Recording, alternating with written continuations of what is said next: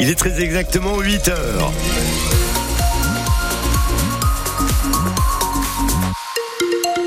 C'est la grisaille ce matin. Ouais, la grisaille avec peut-être un petit peu de soleil, un petit peu de pluie aussi, quelques averses par-ci par-là.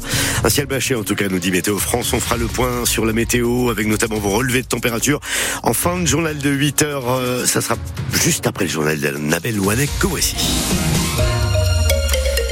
Annabelle, les rues de Halle, la rue des Halles, pardon, à Tours, théâtre d'un drame hier après-midi. On est là en plein centre-ville. Une femme d'une trentaine d'années est décédée après être tombée de la tour Charlemagne.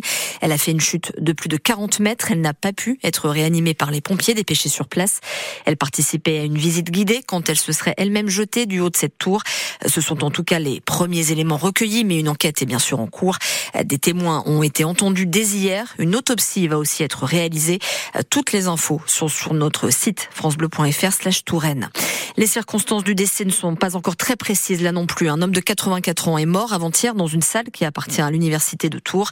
Ce membre du club alpin français Touraine a chuté d'un mur d'escalade. Une enquête est là aussi ouverte. Pourquoi casser une organisation qui marche Pourquoi toucher aux liens de confiance déjà établis Ces questions, elles ont été posées en boucle hier lors d'une manifestation organisée dans le quartier du Beffroi à Tours. Une dizaine d'habitants rassemblés pour dire leur opposition à un changement attendu dans l'espace loisirs jeunes. Cette structure, jusqu'ici gérée par la mairie, le sera bientôt par une association. Les cinq animateurs vont donc devoir quitter leur poste eux qui travaillaient déjà dans ce quartier aux côtés des jeunes hein, depuis des années. Reportage de Laurette Puot. Quand ils avaient campé, oh, j'avais peur. Devant le local, les habitants se souviennent de leurs histoires avec l'espace loisirs jeunes. Une relation de confiance s'est créée au fil du temps. Les enfants de Marie sont tous venus ici. Franchement, c'est vraiment dommage. Quoi. Ils veulent amener d'autres personnes, mais qui? Ces gamins-là, ils les connaissent pas en fait. Eux, ils connaissent tous les enfants ici, les parents. C'est bizarre quand même. Ça fait bizarre de savoir qu'ils seront plus là. Pourquoi casser un truc qui marche? demande Bintili Diallo, journaliste à la radio Move et à Télématin. Elle est passée entre ces murs et fait partie des mobilisés ce samedi. Les gens sont là depuis 20 ans, connaissent les familles, les enfants, les parents, les grands-parents, les petits-enfants. Il y a un lien de confiance qui s'est créé. Euh, on l'a bien vu au moment de la Fernelle, euh, en juin, euh, au Beffroi, ça n'a pas brûlé. Pourquoi ça n'a pas brûlé? Parce que les jeunes ont été calmés par les gens qui travaillent au local. Si une association doit reprendre le local, la mairie est bien consciente des difficultés à recréer un lien avec la population.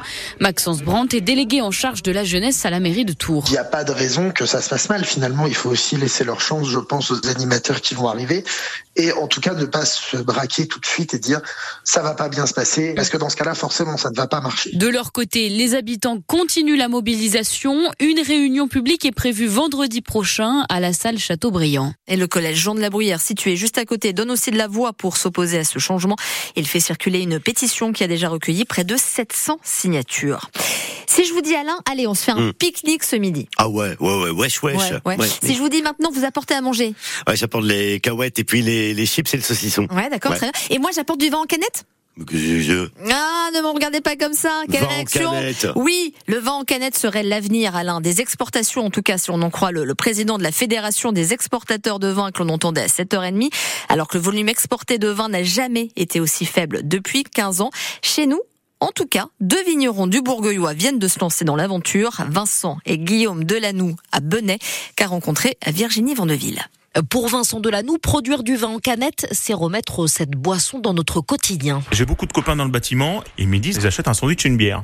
Donc la baisse de la consommation de vin est aussi peut-être associée à un manque d'accessibilité. Et là, on veut proposer au plus grand nombre nos vins de terroir, tout simplement. Pour séduire un public plus large, il mise sur l'originalité, un degré d'alcool bas, 9%, et un visuel qui casse les codes. En priorité, bah, c'est les deux zigotos qui sont en dessin, le nom du vin, euh, et après toutes les caractéristiques techniques de terroir et autres sont, sont plutôt en arrière, puisque bah, pour ces produits-là, ce qu'on vend avant tout, c'est notre, euh, c'est notre profil, c'est notre philosophie, euh, et c'est les frangins. Quoi. Le défi pour les frères vignerons sera aussi de faire accepter leur canette par les amateurs. Gérard est un habitué d'une cave à vin à Chinon. Ça va se développer, ça. Moi, j'y crois. Pas pour, pas pour être à table. Tu peux avoir sur ton pique-nique, je sais pas moi, 10 sortes de vin en, en canette, puis voilà. Mais pour Robert, qui a été viticulteur toute sa carrière, le vin en bouteille, c'est sacré. Quand on débouche la bouteille, le petit splouf, euh, effectivement, c'est une tradition qui s'en va. Quant à Vincent Delanoux, il espère maintenant intéresser des commerçants locaux pour mettre en place les premiers points de vente de ces canettes. Décidément, la France passe de très bons mondiaux de biathlon. Avec cette nouvelle victoire décrochée hier, cette première dans l'histoire de ce sport, les Françaises sont enfin devenues championnes du monde de biathlon en relais féminin. C'était les grandes favorites en République tchèque et elles n'ont pas déçu Julien Laurent. C'était la plus attendue de toutes, oui, parce que les Françaises sont les meilleures cet hiver. Mais Julia Simon, ultime relayeuse hier, l'apprécie presque encore plus sa quatrième ligne d'arrivée franchie en vainqueur sur ces mondiaux tchèques. Parce que maintenant on fait des mondiaux incroyables et d'accrocher cette médaille qui nous échappait depuis un petit moment et de la plus belle des, couleurs, c'est un gros soulagement aussi là et c'est plein de, plein de bonheur. Bon, pour le suspense, dirons-nous, il y a bien eu quelques petites frayeurs. Trois balles de pioche quand même pour Julia Simon sur son dernier tir et avant ça, 45 secondes de retard sur la tête quand la troisième relayeuse Justine Brezas-Boucher a été lancée par Sophie Chauveau qui a peiné face aux cibles avec au final deux anneaux de pénalité en ski. Voilà, j'ai vraiment euh, voulu me prendre ma revanche euh, sur les skis pour euh, ramener le relais le plus vite possible à, Justine et, je remercie vraiment les copines en fait d'avoir fait un si beau travail. Franchement, elles ont été monstrueuses et je les remercierai jamais assez pour cette journée incroyable qu'elles me permettent de vivre. J'ai la médaille d'or, on, la voulait toutes, c'était vraiment l'objectif des mondiaux. Franchement, c'est trop cool, quoi. Et oui, l'or mondial aussi, désormais pour Sophie Chauveau, grâce à cet historique relais féminin des Bleus, comme ses trois autres copines, Lou Jean-Mono Laurent, Justine Brezas-Boucher et Julia Simon, qui en avaient déjà gagné une chacune sur les deux relais mixtes. En dix courses de ces mondiaux de biathlon, la Marseillaise a donc résonné cinq fois, peut-être une sixième tout à l'heure. Julia Simon s'élancera pour la Mastart, elle qui a déjà collecté cinq médailles en cinq courses. Paris s'envole en tête de la Ligue 1 de football.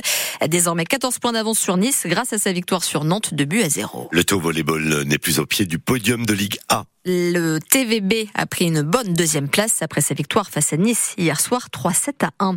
Les hockeyeurs tourangeaux peuvent être contents. Eux aussi, ils conservent une chance de se qualifier pour les playoffs après leur succès arraché à Valenciennes hier soir 6 à 3. Mauvaise journée en revanche pour les footballeurs d'Avoine en National 2. Ils ont été balayés à domicile par Blois 5 buts à 1. Et puis en rugby, on attend la réaction de l'UST à Casteljaloux dans le Lot-et-Garonne après euh, sa défaite de la semaine dernière. Les Tourangeaux sont toujours leaders de leur poule de Fédéral 2.